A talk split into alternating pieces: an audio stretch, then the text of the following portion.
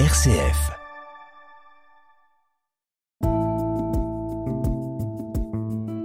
Regard chrétien sur l'actualité.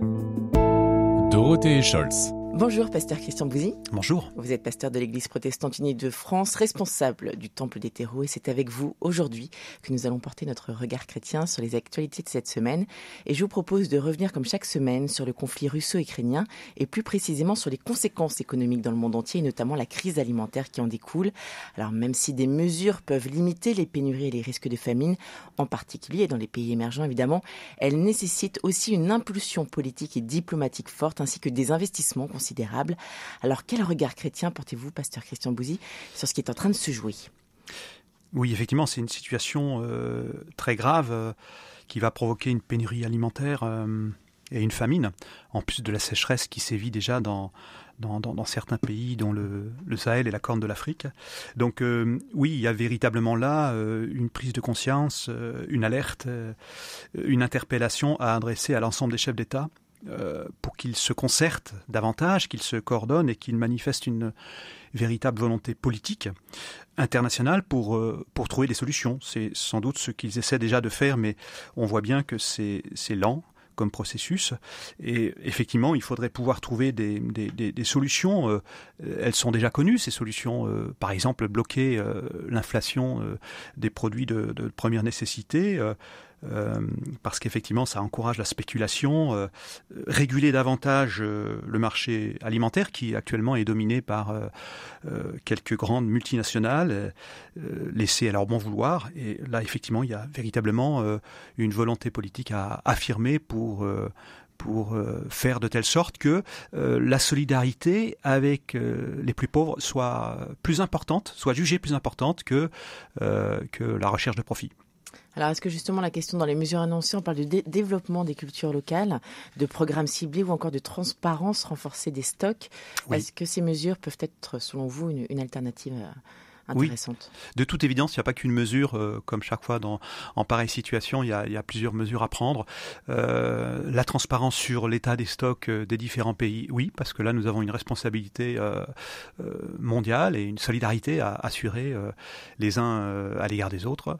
Peut-être aussi le développement de, de produits de base jusque-là pas trop développés, comme le manioc, mhm. il y a, parce que bien évidemment, parmi les produits de base, il y a, il y a le riz, le blé dont on parle beaucoup euh, en particulier euh, à cause de la, pénurie euh, du blé venu d'Ukraine, mais il y a aussi d'autres, sans doute, effectivement, d'autres cultures locales à favoriser. Mais c'est, oui, c'est un grand chantier, mais pour lequel effectivement il faut une grande volonté politique. Direction Strasbourg maintenant, où jeudi, deux résolutions ont été votées au Parlement européen sur les violations des droits humains au Xinjiang et sur le travail forcé des Ouïghours.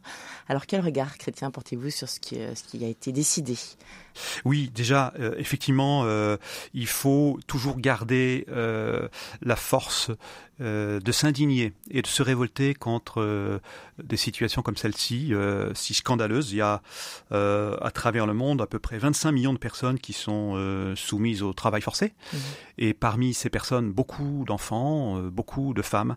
Et comment peut-on encore tolérer cela au XXIe siècle? Et contribuer, en fait, c'était notamment le discours d'un député européen qui met en avant le fait qu'en achetant des, vêtements chez Zara, chez Nike, on contribue effectivement à cet esclavage moderne.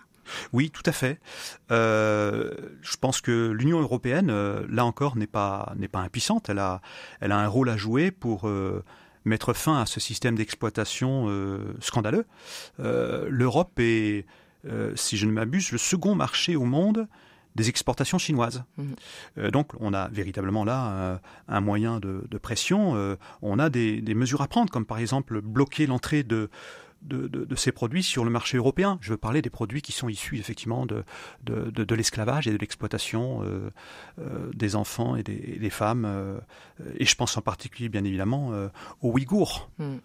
qui sont non seulement emprisonnés, mais esclavagisés, puisque leur travail permet de, produire des, des, biens que, hélas, nous achetons sans discernement. Et là, c'est euh, le consommateur qui est interpellé, mais bien évidemment aussi toutes les, euh, toutes les multinationales qui, vivent de ça. Hmm. Alors les consommateurs qui ne sont pas forcément au courant, euh, justement, c'est un peu la question de, de comment mettre en avant et comment communiquer en fait sur la réalité de, de, cet esclavage C'est pas facile, mais en même temps, de plus en plus, on a des, enquêtes, on a des informations qui permettent de juger de la valeur éthique d'un produit.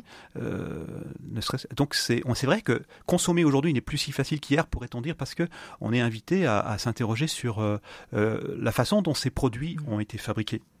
Euh, voilà, je pense à ce, à ce verset d'Ésaïe qui, qui, moi, m'habite beaucoup, au chapitre 58, Ésaïe qui dit Brise les chaînes injustes, délivre ceux qu'on opprime, mets fin à tout esclavage, partage ton pain avec celui qui a faim, ne te détourne pas de ton prochain. Très beau message à réfléchir lorsqu'on ira effectivement faire des courses euh, ce week-end. Retour en France avec une autre crise cette semaine, c'est celle de l'hôpital qui a fait la une de l'actualité. Les personnels hospitaliers, on le rappelle, ont manifesté mardi dans plusieurs dizaines de villes en France pour réclamer des hausses de salaire et d'effectifs sans attendre le résultat de la mission Flash qui a été commandée par Emmanuel Macron. Alors que parallèlement, la ministre de la Santé, Brigitte Bourguignon, euh, rencontre depuis dix jours les acteurs de la santé qui appellent à agir sans attendre. Si certaines mesures font l'unanimité, comme la revalorisation du travail de nuit, d'autres provoquent déjà de vifs débats. Alors quel regard portez-vous face à la catastrophe annoncée par certains observateurs du secteur médical? Oui, bien évidemment. Euh, on voit bien qu'il faut euh, désormais euh, entamer une réorganisation globale du système de soins. Il y a un problème systémique qui est qu'on manque de médecins de ville et qu'à cause de cela, les services d'urgence sont engorgés par des gens qui ont effectivement besoin d'urgence, mais aussi euh, des personnes qui euh, n'ont pas euh, besoin d'urgence, mais qui ont besoin de soins et qui ne trouvent pas de médecins disponibles. Donc il y, a, un problème, je dirais, systémique. Mais au-delà de ça, il est aussi question d'une volonté politique. Et est-ce que véritablement nous sommes prêts à mettre les moyens financiers euh, à la fois pour, la pour une revalorisation euh, salariale du personnel soignant euh, qui soit suffisamment significative. je me souviens, et vous sans doute, qu'au printemps 2020, en plein confinement, nous sortions sur mm. nos balcons pour applaudir le personnel soignant. nous avions tout à fait conscience que c'était que c'était un métier, des métiers tout à fait euh, nécessaires, utiles. Euh, mais si on ne revalorise pas euh, financièrement les salaires du personnel soignant, alors on va assister à une, à une fuite. Il y a pas mal de, d'infirmiers, de, soignants qui, veulent faire autre chose parce qu'ils sont actuellement épuisés. Moi, j'ai en tout cas autour de moi, dans mon entourage, plusieurs, euh, plusieurs infirmiers, euh, aides-soignants qui, qui euh, souhaitent passer à autre chose parce qu'ils sont, parce qu'ils sont épuisés, parce que la pandémie est passée par là, mmh. mais aussi parce que, de façon générale, notre système de soins subit un, un, grand déficit, un grand déficit de lits, de personnel soignant. Et que... Donc là, nous sommes effectivement un peu placés devant, devant devant, nos, responsabilités. Qu'allons-nous faire effectivement pour euh, garder un système de soins qui est euh, qui était jusque-là un, des meilleurs au monde, mais est-ce qu'on va pouvoir garder cette même qualité de soins dans les conditions actuelles?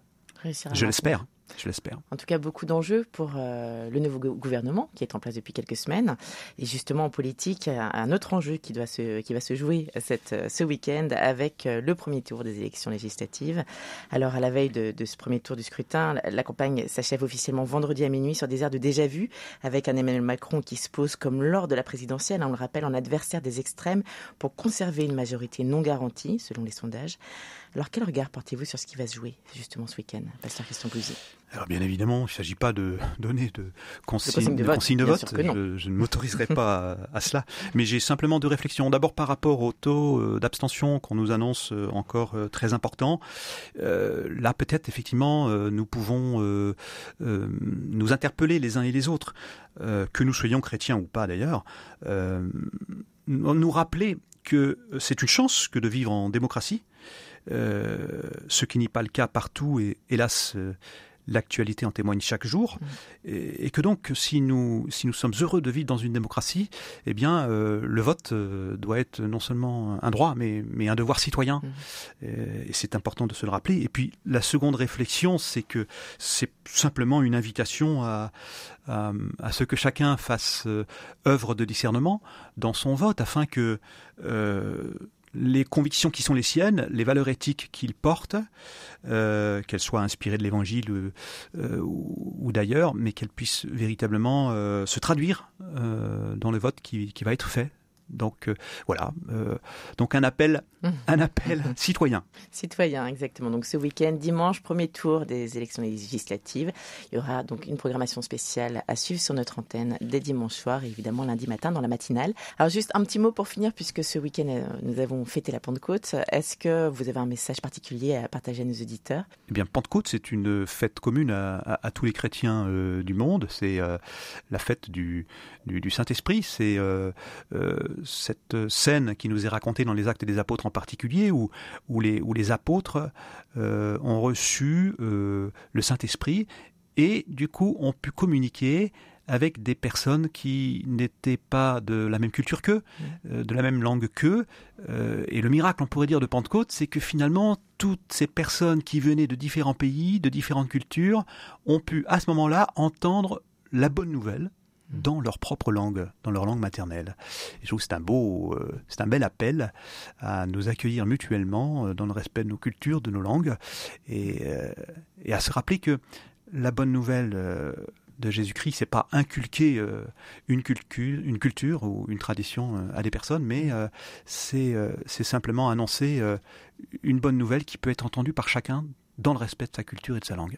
Eh bien, merci beaucoup pour ce beau message d'espérance pour terminer ce regard chrétien sur l'actualité, Pasteur Christian Bouzy. On vous souhaite un très bon week-end. À vous également. Merci.